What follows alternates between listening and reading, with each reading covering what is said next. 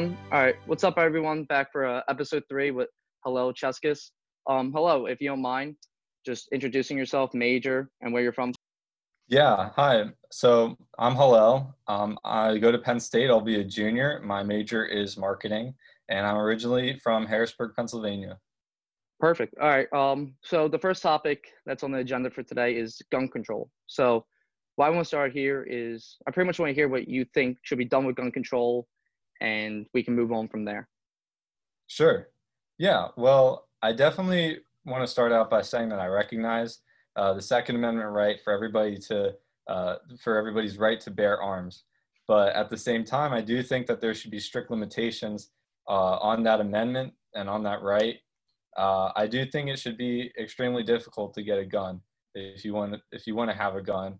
Um, I think there needs to be various background checks, and um, I think you need to have proper training and licensing and registrations, uh, and all these uh, different regulations on gun control uh, to make sure that the people who are getting guns are being safe and responsible with them, uh, and they actually know what they're doing.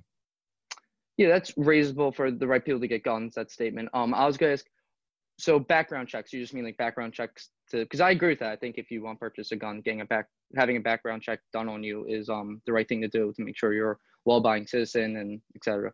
So, do you have restrictions on what? Do you think there should be restrictions on what guns you can get? Um, it's interesting that you bring that up.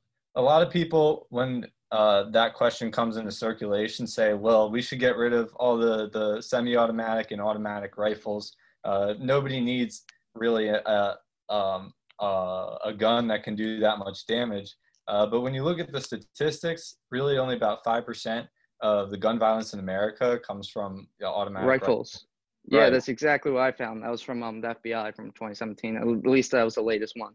But no, I, I agree. You acknowledge that point because that is a common point when people say that like um, no one needs like a long gun. I was like, well, if you're talking about like to reduce the murder rate, that really won't reduce the murder rate. And um, it was by hmm, who was it by? Uh, oh, right here, that uh, Applied Economics letter, which is just a peer academic journal. They found that assault weapon bans did not significantly um, affect the murder rate at the state level, but um, states with restrictions on the carrying of concealed weapons had, had higher gun-related murders than other states that did not, which I think is um, interesting to point out.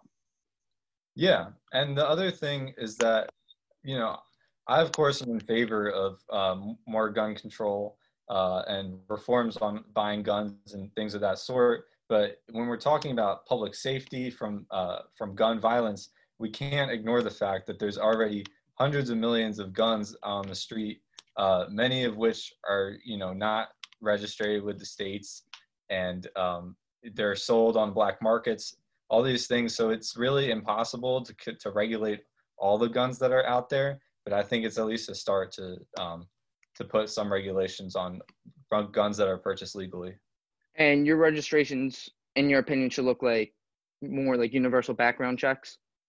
Yeah, universal background checks, uh, making sure that the purchaser is uh, healthy mentally, um, making sure, like you said, that they don't have any criminal uh, activity recently or any sort of affiliations that go along with that uh, and also making sure that they've had proper training. I think proper training is really important because a lot of gun deaths uh, result in improper use uh, and accidents. Mm-hmm. Yeah, I'm not. I'm not against anyone getting proper gun training.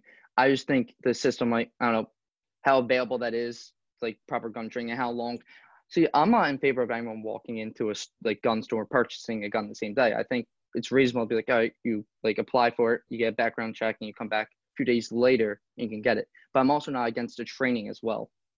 I think yeah. there, and I think for a handgun, like it's pretty like again training definitely is not a bad thing, but looking at it's pretty simple as well as um but when you get into like long guns maybe like a little more training should be done with that but like i said i just think if with the training before you can like obtain the gun i'm not in the biggest fan of like extending that period for like weeks of time like upon time but no, I I'm not against like train by any means. So what else do you think should be um done? Just like them kind of regulations, just better proper or just proper training for people who want to own a gun and background checks. Yeah, I think those are really important. Um, I'm not the biggest fan of. I think long guns should be harder to get, obviously, because they can do more damage. Um, mm-hmm. But back to the training thing, I think uh, you know if you think about when you're buying a car, you can't buy a car without you know having a license, and to have a mm-hmm. license, mm-hmm. to train a long time just to operate a car, and you need to pass a test. So I do think that obviously they're not the same a, gar, a, a gun and a car, but I do think that uh, the same kind of structure should be implemented. You know where you need to if you're going to buy a gun, the, the person who's selling it to you should have full confidence knowing that you're able to use this properly. Do you think people who sell guns and those people who like turns out the gun was used in a crime should be liable for that? That's interesting to think about. Um, I think my short answer is no because mm-hmm. it's not it's not really on them. Um, you know, you can make a lot of things into weapons, you know, but you can't Great. really sue a knife company for manufacturing knives that somebody used to stab somebody. Yeah. Um, but I did read one article that said, uh, regardless of whether or not you think it's you know morally fair to be able to sue gun companies, mm-hmm. um, mm-hmm. having some sort of system like that where to make those companies more liable would put pressure on them to um, add more safety features to guns. Yeah. See, I'm not against like you said safety features. I'm not against proper training, knowing how to like handle a gun a background check. But it, there's like I feel like there's a line there. We're going to this like safety procedures, and then like pretty much restricting people's access to guns who should be getting them. that makes sense. Like I think if you're a law-abiding citizen and you want to own an AR, you should be able to get maybe not the day of. I mean, not like a couple days later, but within a reasonable time, you should be able to obtain it. And I think that I agree with that. Mm-hmm. I agree with yeah. that as long as as long as uh, you're going to be safe and responsible with it. I agree. I completely agree. So it seems like we are in agreement for like gun control, just like more safety measures and just nothing too out there that would just make the time like overly extensive to like receive like your purchase of the gun. Mm-hmm. All right. So I guess this was a shorter topic, but I do want to touch on because I was um ready to talk about like people who think long guns should be um banned that and they were like, oh, you don't need a long, you don't need an AR. For example, I think the past few months is a perfect reason why you might need a long gun an AR because of how the world can just dive into chaos so like easily. You see like people like over a slight convenience in uh, markets were just fighting over this toilet paper. Just go to a different market. Like I really am a believer in like people are only as good as the world like allows them to be. Like so if shit hits the fan, you're not going to see normal people like functioning in society. You're going to see people delving in possibly violence, chaos, robbing, looting. And I think that's where you need like something more than just your average pistol, your average Glock. You were saying like if you were a store owner at one of these stores that was um, like robbed and looted uh, during protests, that you would feel more comfortable with like a long gun than just with a pistol that's an example of that, but it doesn't have to be like um just a business. It could be a homeowner that just feels more comfortable if like shit was to hit the fan like it kind of did back in March for like a week and no one knew what the hell was going on. Like no one's to say like this couldn't happen again in five years and it couldn't be way worse. Like we see how like our country handled it, which was not the best, and like how things were like pretty like the tensions were high. No, no one's to say that it could not get worse. Like another pandemic could not happen down the line and things would get worse as well as like someone just like the business owners who had their um stores looted. Like i that's also like the example you said i think is valid. Yeah i think people have the right to feel like they can protect themselves and have the adequate equipment to do so. But again i want to stress that i think uh, to attain a long obtain a, a long gun uh, you should have it should be uh, a lot more difficult to do that than a handgun. Um, it should be the same process. I agree Right. Um, and you know, when the Constitution was written, you know, in 1776, mm-hmm. you know, Thomas Jefferson and, and George Washington, uh, when they were talking about the right to bear arms, you know, uh, they did not know about the technology that we have today, right? So if they knew uh, the amount of damage that you could do with an automatic rifle in just a matter of mm-hmm. seconds, do you think maybe history would be written different? I don't know, you know? Uh, well, I think their pretty much purpose was writing it was to like write the like bear arms and like form militias if necessary against government tyranny, etc. But at the same time, like that's a point like they're it's a valid uh, point you make that their guns were not as powerful or capable of doing damage, but they were the same guns that the military was using. So they weren't restricting guns, what guns the military or citizens can get compared to the military. Like if you're enlisted, if you're a enlisted person, you could get the same gun that an enlisted person could get, that a citizen could get, or a citizen could get um, a person in the army. That makes sense, you know, because I guess if, if there is a, a tyranny, you should be able to, you know, have the same weapons that the army mm-hmm. does. Um, but then the narrative sort of changes when you talk mm-hmm. about you know mass shootings and, and school shootings you know the unfortunate tragedy that happened in parkland in 2018 you know um, mm-hmm. it, it's okay it's great you know if you want a gun to protect yourself but you know what happens when a kid walks into a school and starts shooting everywhere so well hopefully well i'm also for maybe not teachers but possibly i mean it's a, it's a possible solution they're being armed personnel uh, so it's like their school police. I don't see why they couldn't be armed. And during that tragedy, there was a deputy on site who did not go in the premises, and he waited for some reason. I don't know how many, how long he waited for, but he did not enter the school to um stop the shooter. But I do agree that mass shootings are a problem for this nation, and particularly uh, compared to other nations. And something has to be done. I think if you had people, if someone knew, if someone's considering uh, going into their school and chewing it up, and they knew that there was personnel on the ground that had like was was armed, I think that would deter them. I don't think you, it would happen, in my opinion. So you think it should be like more uh, widely known that there is a person on the premises who is armed? Yeah, um, I'm not saying it has to be a, a, a teacher, mm-hmm. but someone, someone. I like you protect everything like with school like with guns like you like politicians are protected with security that like are armed men like i don't see why you wouldn't protect like the nation's children with armed people and like it's it's just a reality i mean like if you want to stop school shootings in my opinion i think one of the one way to do it would to be armed have armed personnel on the grounds i'm not saying walking around the like the uh, um the hallways i'm just saying like on campus yeah i definitely agree and back to the conversation about long guns versus mm-hmm. handguns. Do you? I don't know the specifics about what this officer was carrying when he was, um, you know, at the Parkland school. Um, my guess had a handgun. What? Yeah, I'm yeah, saying he at least had like a sidearm.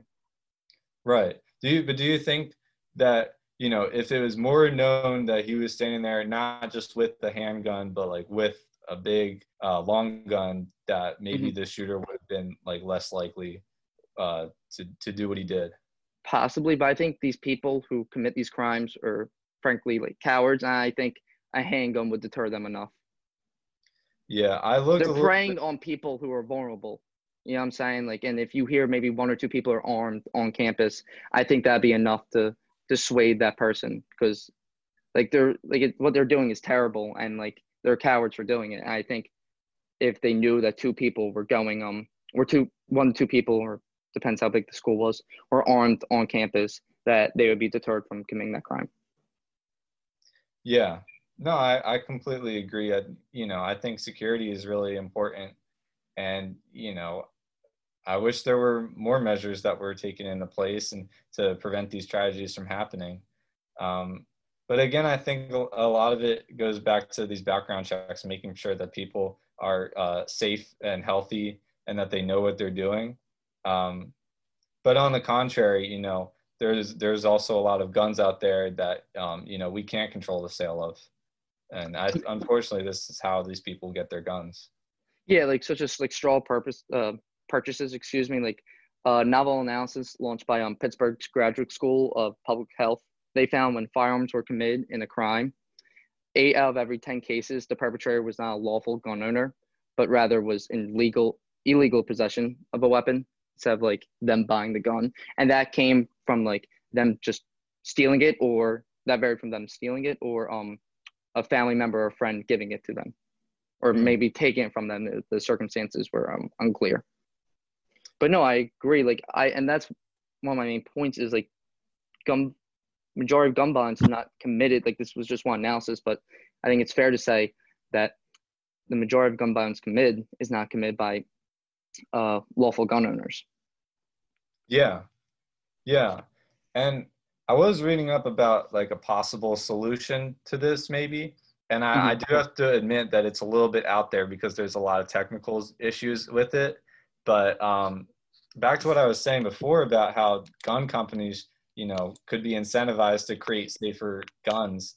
Mm-hmm. Uh, I, I did find this one article about like ideas uh, of how to, uh, if you own a gun legally, then you should be the only person using that gun and there should be like technological ways to make sure that you're the only person using it like and the example that was brought up in the article is that on your iphone you have you can only log into it if you have your mm-hmm. fingerprint so um, uh, you know maybe the same sort of technology could be applied to guns. The obvious technical uh, issue with it is that you know even with the phones it doesn't work sometimes. yeah. Yeah so uh-huh. when there's a home when somebody tries to invade your home and then you're trying to use your gun to protect yeah. yourself right? And it's just not working. Yeah but no that's that interesting. It is and i've heard that before and i think that's a, um, a fair point and it's also like you said a fair counterpoint that it doesn't work i'm also um concerned about like maybe the only person using it maybe like long guns but like such as a handgun like the purchaser isn't home but like a family member is and like such as a handgun someone tries to break in and like they can't use it because it's not theirs. Mm-hmm. You know, like the wife, like son, daughter. Right. But yeah, no, I agree. Like there should be like measures to ensure gun safety. Like not like at least I lean the way like not restricting people's access to gun in a sense, but just ensuring gun safety measures. Yeah, I think that's really important. And I think um, more money should be devoted into research as to how we can make guns safer. I, I want to say that like um, this issue, gun control, um, I think it's important to have conversations like these because this is an issue that can really be solved by putting people together and, and creating innovative solutions. I completely agree. Um, I think now is a good time to move into our second topic, uh, the current movement. Sure. So, so I just want to hear your thoughts on like what's happening and what you think of it. Yeah, sure. So um, by the current movement, you're talking about like Black Lives Matter and and uh, police reform and things like that. Yeah, along those lines. Okay, yeah. So uh, you know, of course, I'm uh, in favor of Black Lives Matter movement. Uh, I think uh, Black Lives more than matter. I think they're extremely valuable to this country. Uh, so much of our nation, the the industry, the economy, our culture uh, is is uh, comes from uh, black people and uh, i think we have so much that we owe them um, uh, that being said i was um, recently i was watching uh, you know a lot of nba and what's going on with there mm-hmm. and I, know, I don't know if you've been following but they've been doing a lot of social activism mm-hmm. in their restart of the season mm-hmm. and one thing that really struck me was that there was a post-game interview with lebron uh, and he was uh, asked a question about the Black Lives Matter movement, and he said that for them, for the, for the Black people uh, in America, it's not a movement. This is their lifestyle. This is you know what they've been dealing with their entire lives, and it's what they're going to be dealing with for the rest of their lives.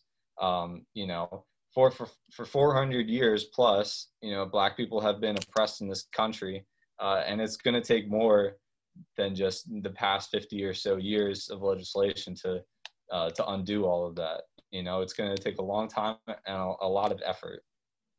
I I think yeah, I do believe reform is necessary.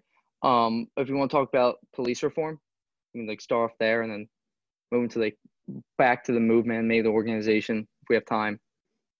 So reform, I think police reform is necessary. I think police should be better trained. There should be better backgrounds, make sure you get like more selective train or more selective um application process, as well as just more thorough training. Make sure they like know how to de-escalate situations verbally and physically without having the result to use of their firearm. Like yeah. I think I think some of the problems is like one of the main problems is actually that like they people panic and they don't know how to take someone who's maybe bigger or they feel like as a threat down without using their firearm. And I think that's a problem. However, I think what also is a problem is the fund like the whole the funding police when we when police should be better trained. Like I'm not mm-hmm. against um the police budget being looked at, examined, like oh, here's like a few million or X amount of money that's kind of like wasted, doesn't really go to anything. But I think when city councils, like pretty much due to social pressure, just take a billion off the top without really properly examining what's going to happen and the ramifications of maybe that billion or so there's like things that come with that. And i think like down the line such as like maybe they can't hire as many people over time like there's gonna be obviously cuts to the uh, budget in terms of um what they um can have. Like i know one uh, small township up in um massachusetts their budget got cut and they uh can't have tasers now which i think people would much rather be tased than shot so i think there's like unseen ramifications to this yeah, um, I agree with you to a certain extent. You know, um, money makes the world go round, but you can't solve every problem by s- slashing budgets, right? Mm-hmm. Um, I what I, what I think most people say when they mean defund the police, or at least you know what their intentions are, is that the the money that uh, is is going through the city should um, be focused more on uh, areas of help other than the police you know to help mm-hmm. the community in other ways uh, than law enforcement such as like social services and and make um, you know making sure that um, people have the the health uh, that they need and those sorts of things so I, I agree with you that i don't think a lot can be accomplished by um, slashing the police budgets itself mm-hmm. but I, I think you know, with everything that's going on with the, the murder of George Floyd and Breonna Taylor and all the social unrest that's going on right now, uh, I think um, that people are, are having co- more conversations about, you know, well, um, a lot of the violence and a lot of the c- criminal actions that are going on. I'm not saying that George mm-hmm. Floyd and Breonna Taylor's cases were criminal actions. Um, I'm, what I'm trying to say is that um, you know, I think a lot of societal problems could be solved at the root uh, if we spent more money on um, on uh, you know making sure people are are um, well educated and that they have the uh, the social funding that they need. I agree. And all these all these programs that are helping the greater community, they deserve uh, a lot more money. And I do you also think it's a problem though that like according to the Annie. Casey Foundation, that 65% of Black kids are from single parent homes. Yeah. Um, I mean, I, do you mean that is an issue? Uh, do you think where, that's an issue that leads to crime, poverty, going down the wrong road when they don't have both parents in the house there to pretty much be there for them to raise them? I think I think that can be a factor, but I don't think it necessarily is. Um, I think when people think of uh, one parent households, they, they equate it to uh, low income and, um, and low wealth families, which is not necessarily true because mm-hmm. a, a, a, lot of uh, there is a wealth gap between the, the, the white people in America and the black people in America, mm-hmm. and that's that, in my opinion, is one of the roots of uh, the issues that are going on. Um, and there's a distinction between you know the income levels and the wealth uh, because you know you may be um, a black person who is making a considerable amount of money per year but the fact is is that going all the way back to um, the civil war you know with the slave after the civil war the slaves were freed and after that they weren't really given anything. They were not paid I agree. for they were not given any land or they were not paid for um, you know the work that they've done. And so all the white families who profited off of the work of the, the black laborers the black slaves um, mm-hmm. those families are still alive in america today. And so that wealth has accumulated over generations. Um, and so it makes it a lot easier for uh, white families to send their kids to good colleges and to make sure that the they get a good rate on their uh, loans and all these different things. But um, for Black communities, it's a lot harder just to start out. I agree, I agree. Like like we talked about in the first episode with uh, Cam, that the financial literacy rate in the Black community, where the, one of the experiments was found that like it was much lower lower compared to the counterparts. I think Yeah. that's a pro. I think that's a problem. Like, pretty much knowing how to invest money, save money, use your money. Yeah, I no, those those things are important. I was listening I was actually listening to that episode today because it was interesting. And I. I yeah, I um I'm a big proponent of education, especially in financial literacy. Um I Mhm. think I think that should be a requirement across the board, you know. I Like, agree. Everybody For learns everyone. Geometry. Not everybody is going to use that in their. Uh, I mean, geometry is important to learn. Don't get me wrong. Not everybody's going to lo- use geometry in their careers. When they grow up, everybody has to manage their money. You know, It's a- it, That's a great point. if you don't know how to manage your money, you, and it's going to go down the drain. Yeah. Um, to get back like old current movement, but like good um point you just made there was um with the current movement. Do you think there should be a distinction between the movement and the organization? Um, what can you clarify a little bit by what you mean? So, by someone saying they support the movement, do you think that automatic? Do would you automatically assume they support the organization?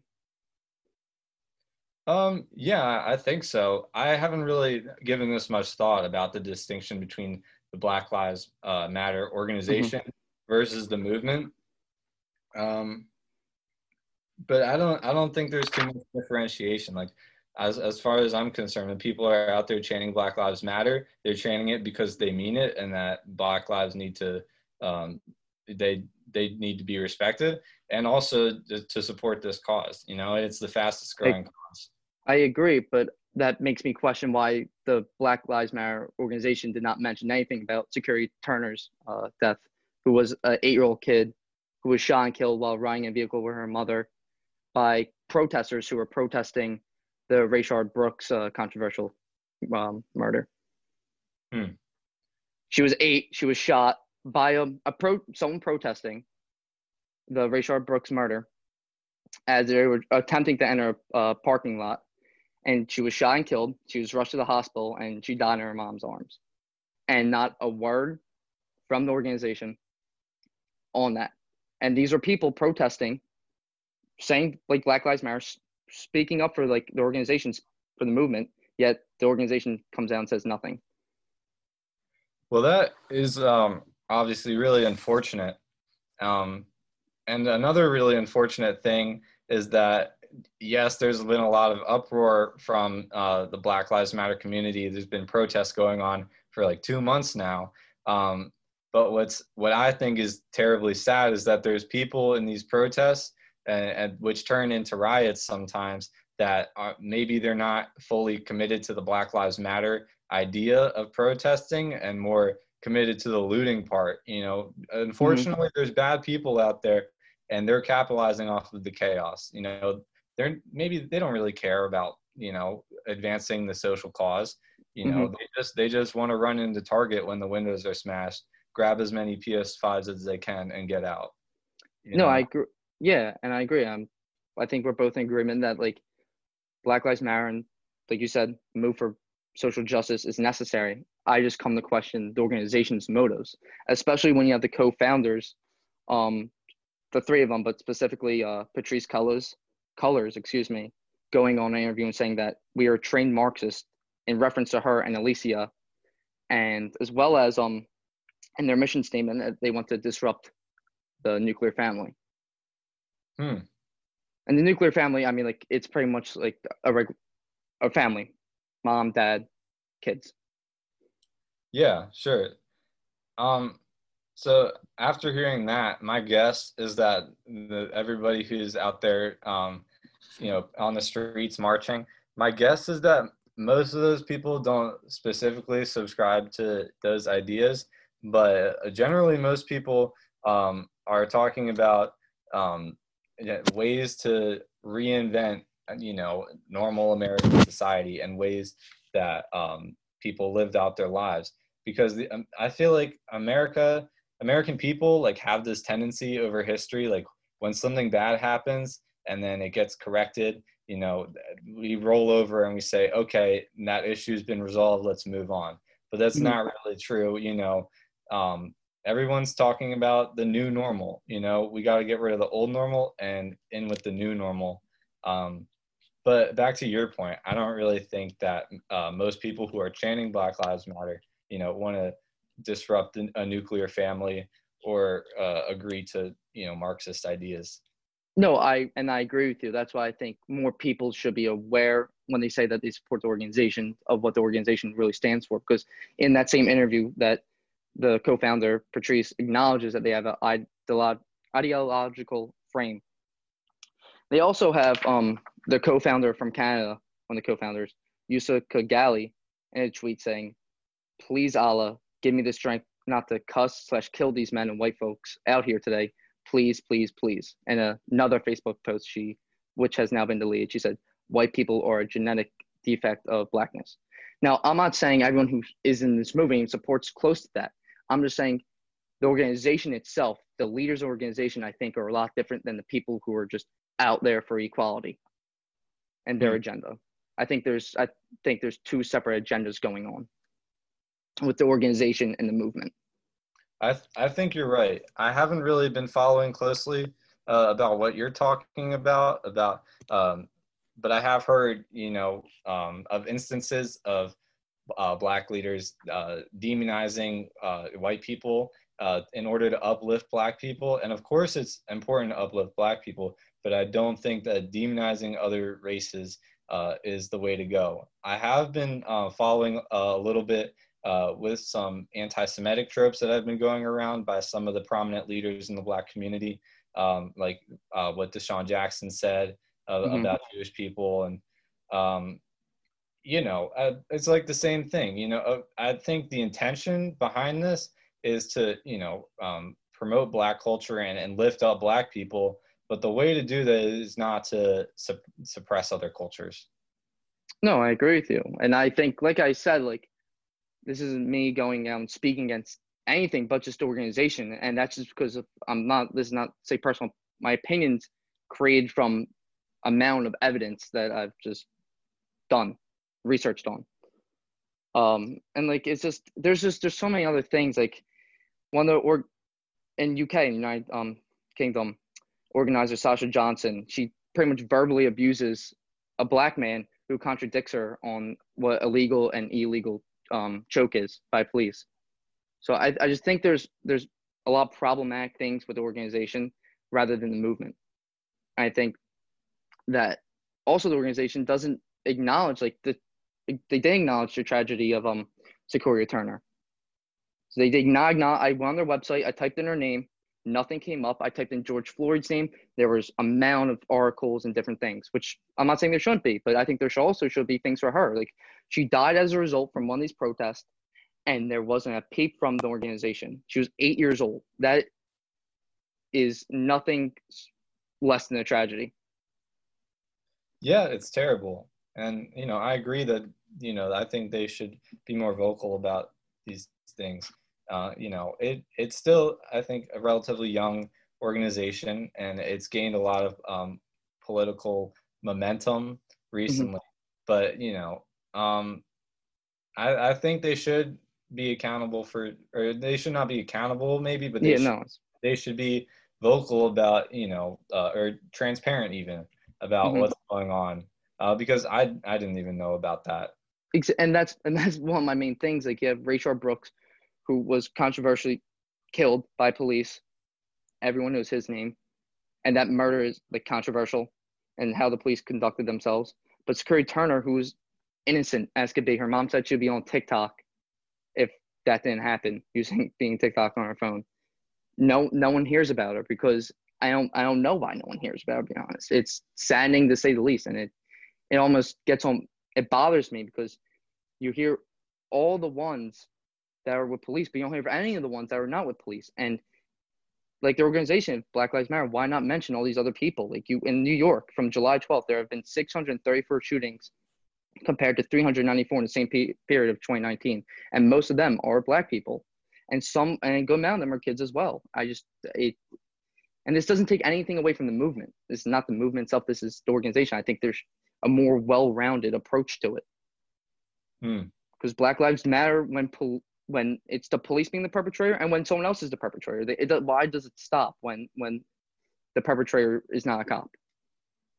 Yeah, and I mean you're right. Violence is violence, and and you know, all, violence is bad when it's not justified. Um, but you know, I think maybe part of the problem uh, of people's lack of awareness of uh, some of these um, issues with the organization that you're describing is the way that information is being spread these days, especially with young Great. people. A lot of people are getting their information from social media, Twitter, is, yeah, yeah, Twitter, Instagram, you know, Facebook. Mm-hmm um, you know, which is great, you know, to share information for. But the 100%. thing about the, the, well, there's two things about that really is that one, there's a lot of inform, misinformation being spread, and two, when you can share information on a social media platform, um, you get to pick and choose what you share.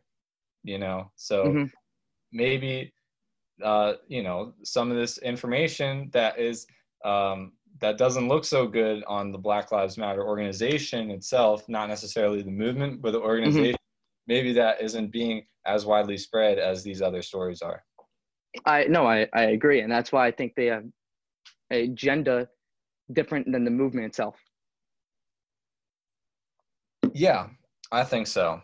Because, like you said, when you have two of the three co-founders saying they're trained Marxists, I don't think the overwhelming majority of the people who involve themselves with the movement would say the same. Yeah, I, I don't think so.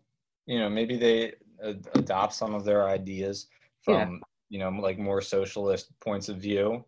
Mm-hmm. Um, because, like I was saying before, you know, when you, if you really want to tackle the, the issue of black people being oppressed in America, you really have to take a step back and like examine how everyday Americans live their lives because you know going past gen going from generations and generations ago the way that like the you know like the middle class um, america um, lives their lives is you know not proportionate to how things should be you know when you consider other people of color no i agree. I think change is necessary and it's needed and it's needed sooner than later.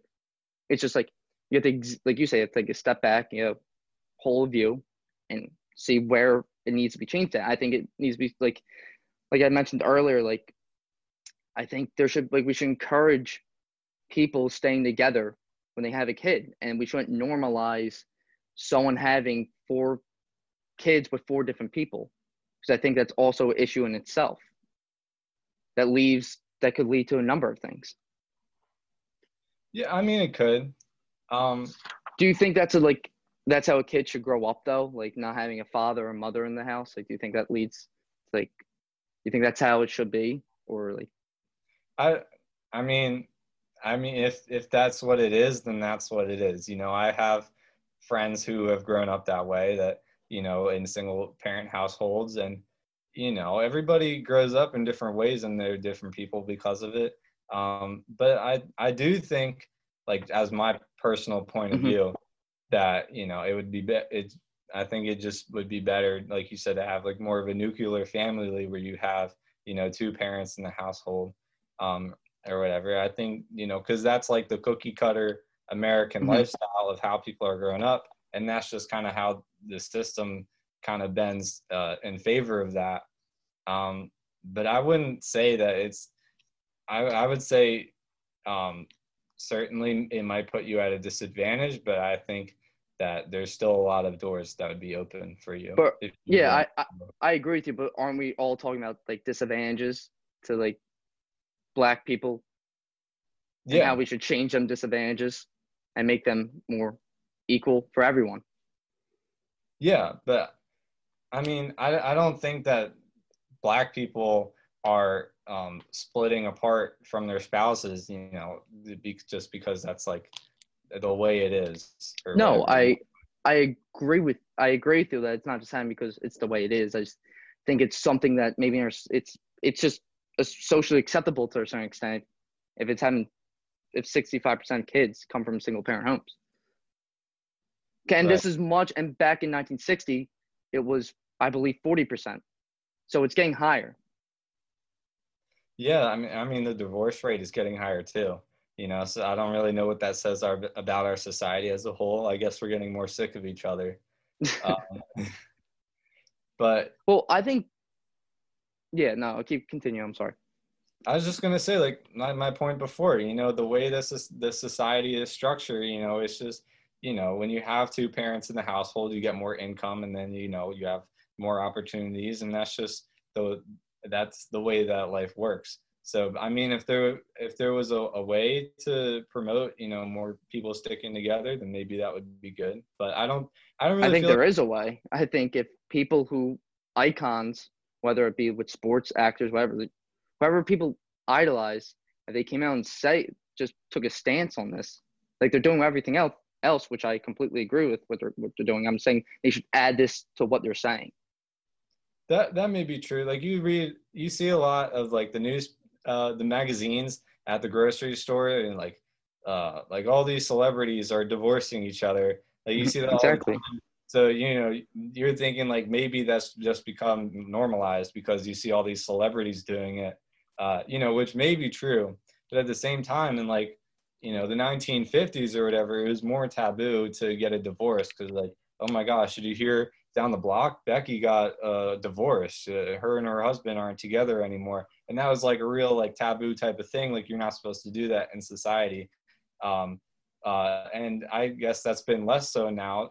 But I think if you're married to somebody and you're not comfortable with them, and it's just not working out, at uh, you know maybe you stick together for the kids. But I think you got to do what's best for yourself. You know, and um, I, I I agree with you. I don't know, so I can't say this confidently, but I don't know if the 65% is because you're talking about divorces and like that's different. My parents are separated, but I'm I don't know if the 65% is like single that that the other person's just out of the picture. I don't know if if like I see what you're saying like if it's not working out to a detrimental level and it's better for everyone involved, including the kids, to get separated. That's different than like the mother or father not being in the picture at all, which is what I'm referring to. The only thing I'm saying in clarification, I don't know if that 65% is um just uh just like one person, one family um guarding the house. Yeah, so if I understand correctly, like what you're saying is that if if there was more uh social icons that, you know, even if they got divorced, you know, would function together to, you know, help the yeah. kid, hmm you know, then that would reflect back on society and and people you think people would uh model the same thing? Yeah, I'm a I think it's good when people when people uh when icons that people idolize, like I said, have good pretty much good morals. So like they're people that you should be idolizing, people who like live good lives and just are not like doing things that are like maybe not the best for people involved. But I was getting to my point that the 65%, the number, it says they're from single parent homes, which I I cannot say with confidence because I did not find this out. But I don't know if that single parent means like the father or mother's out of the picture, so they're not even like they're not even like there. There's no support from them besides me like alimony. But I don't know if it's that or if they're just divorced and like say the mother or uh, or dad gets them on like weekends or like certain days of the week. I don't know if um there's a difference in percentage there. Yeah, I'm I'm not exactly sure and I feel like I don't really have like I don't think I feel like I'm too qualified to even talk about um you know what it's like to be in situations like that.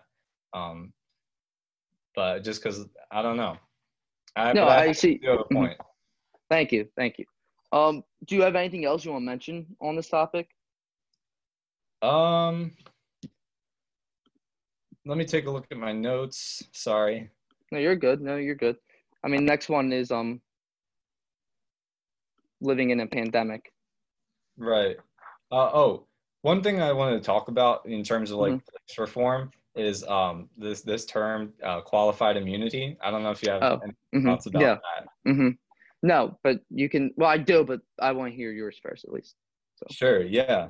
So I uh, am kind of against it, but at the same time, I don't know like too much about it. So you know, um, but from my understanding, um, it's it makes it, it. It was originally established so that like uh, police officers would be able to do their job uh, without having to worry about am I going to get sued over this or am I is this Hmm. going to be brought to court? You know, because when you're a police officer, there's a high um, degree of risk, obviously, uh, and there's a lot of threats against your life. So, you know, you want to be able to protect the right people and uh, not have to be worried about, am I going to get sued later?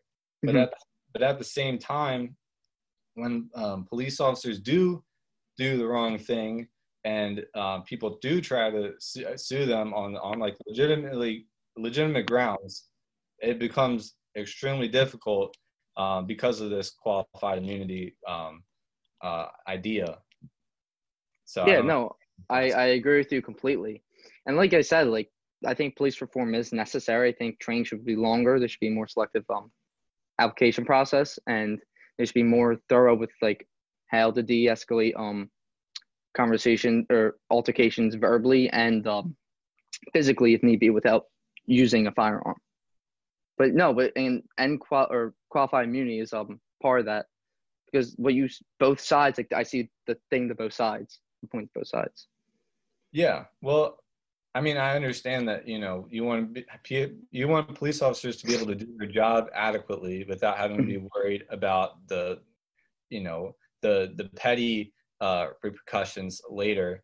But at the same time, if you're a police officer and your job is to hold other people accountable to maintaining the law, then I think that like you should, especially so, like be in be somebody who's held accountable to the law. If you do oh. something wrong, then you should be, you know, held accountable to that. A hundred percent. I completely agree with you. And like I just want to clarify for everyone like listening, like speaking against organizations, speaking against movements, two completely different things in my eyes. Completely support like we both completely support the movement and ending any kind of um inequality. Yeah, absolutely. I, I second that. Uh, so do you think it's a good time to go into the last topic, living in a pandemic? Yeah, let's do it.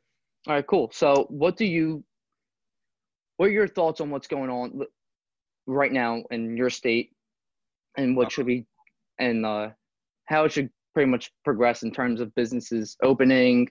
Or we just do a whole round like you think business should be open some and how they should like operate and just everything like along those lines.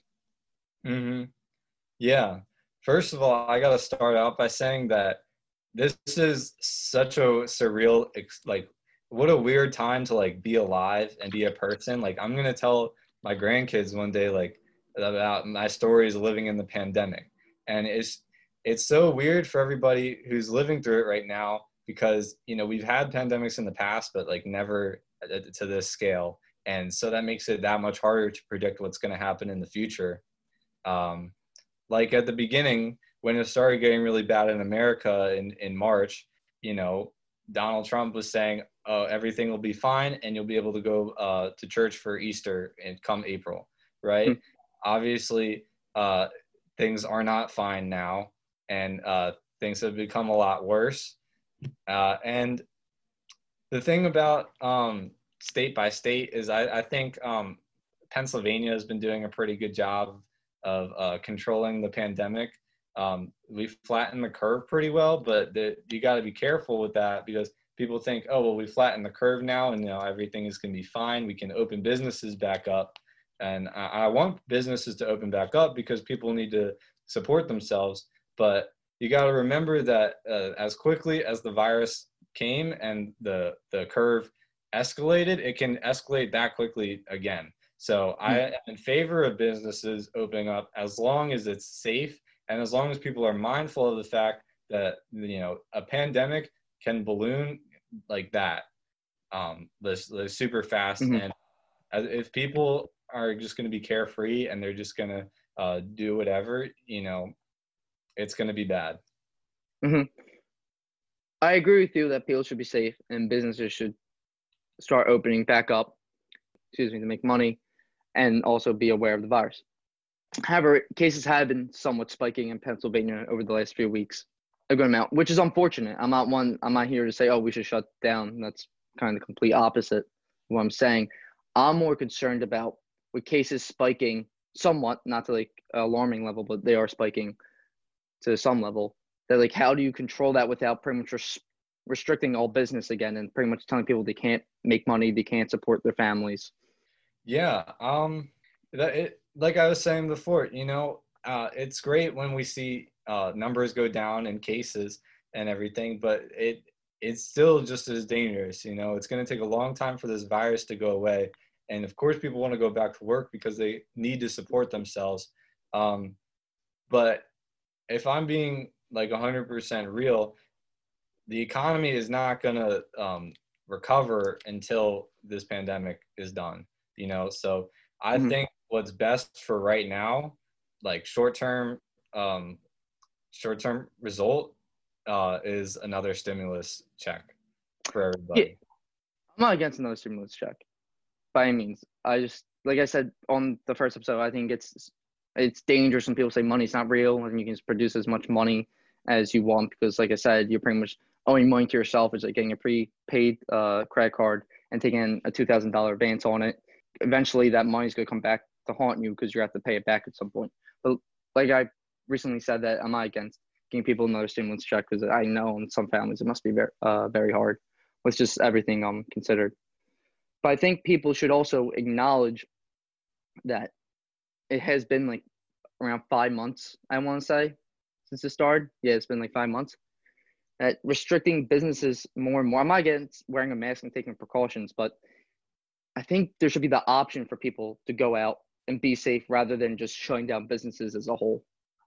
I agree, but like to a certain extent, like if you can, mm-hmm. if you can operate a business in in a way that it's safe, you know, then I'm all for that, you know. But mm-hmm.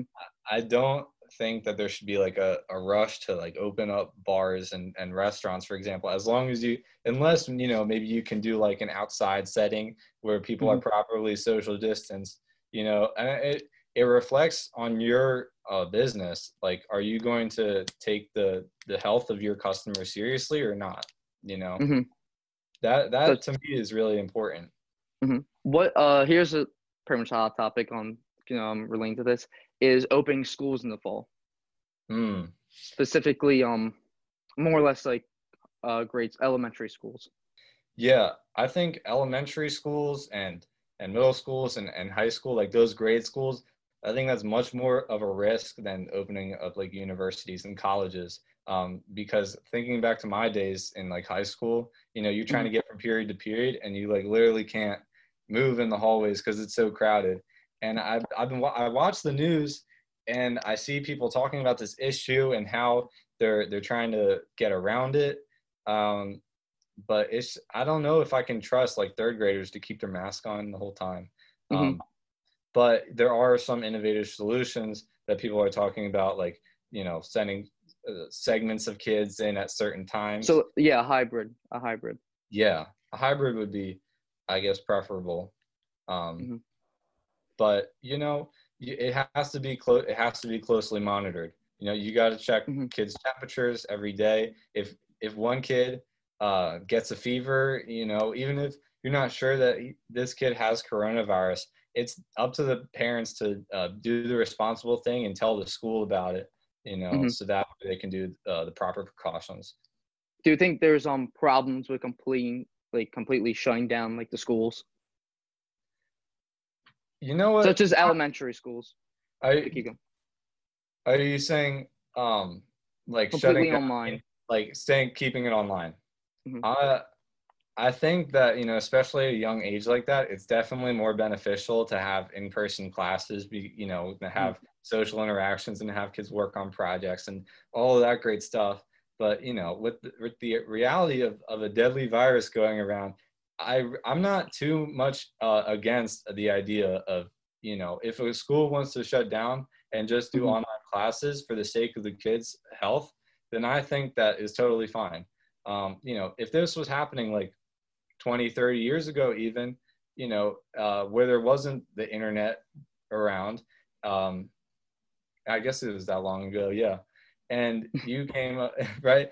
And they didn't have like the innovative solution to like have zoom calls with their students you know and then all of a sudden some alien from space came down and said here's the internet. You want to use this to teach your kids. Uh, maybe uh, those parents and those teachers would be like hell yeah you know like this would be mm-hmm. Uh, you know this kind of solves all our problems we can be in contact with our students again like i was saying before obviously it's not the same as in-person classes but it's something you know, and it's a lot safer. Yeah, but Mm-hmm, mm-hmm. I, I know your point, but I think there's also some repercussions of that, such as the kids being home. Like, who watches the kids Hmm. if the parents are going to work? Kids with learning disabilities. I don't think online is really like hands-on is obviously preferred and definitely necessary. As well as I think it's worth noting that according to Dan Bongino, who did a quick analysis on this, that kids were 4.1 more likely to be hospitalized for the flu rather than corona so far. That because um in 2018, 2019 that there were nine 39.2% or 39.2 uh, people per 100,000 that were hospitalized compared to corona. Has been 5.8 per 100,000 people, and these are ages 5 to 17. Yeah, I mean, it is it is true that uh, children are a lot less likely to get the coronavirus, um, but they have known to get the coronavirus. Coronavirus, first of all.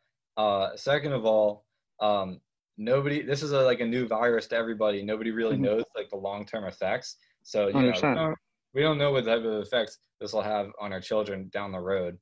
Um, yeah, but mhm. Right, but you know, it's it's a low mortality rate. Um, but even just outside of just the kids themselves, you know, the kids go to school. Mhm. If they catch coronavirus, they can bring it back home, and then it spreads throughout their community, and it gets to their elders. You know, the real risk that a lot of people don't initially think about is that you know maybe you're not 65 and older, maybe you're not in the the primary category uh, of risk, which is eight out of 10 people who have died over the age of 65, according to the CDC. Right. So you're most Mhm. likely that's the category that where you're most likely to, to become fatally ill and die from coronavirus. You know, I'm 20 years old and I'm perfectly healthy, you know, but I'm very vigilant in making sure that I don't catch coronavirus because I could spread it to members of my family who are at greater risk than me. So it's not just about the individual, it's about, you know, who who you're in contact with and that these kids they could bring it home. So I think that's a serious something we should take seriously. I agree. I agree. I think that's why it's such maybe a hybrid method of some sort. Just taking the necessary precautions, if the circumstances allow it, would be optimal. Yeah. So what I would what I would say, like going into this school year, um, Mhm. all across the board, all ages, is you know monitor monitor everything closely. If you're gonna do in school learning, then you know everything has to be watched. And if you see signs of ballooning of cases, then you know, in my opinion, shut it down. No, I agree. If when their safety becomes like at risk, when the risk is real, then taking further measures is definitely necessary.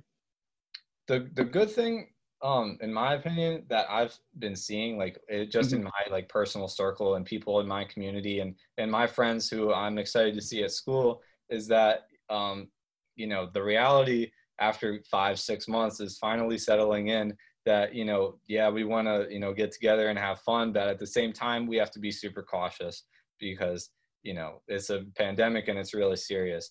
You know at the beginning you were hearing about all these kids in, in, in Miami who were like wanted to do their spring break and they Mhm. didn't care about coronavirus at all.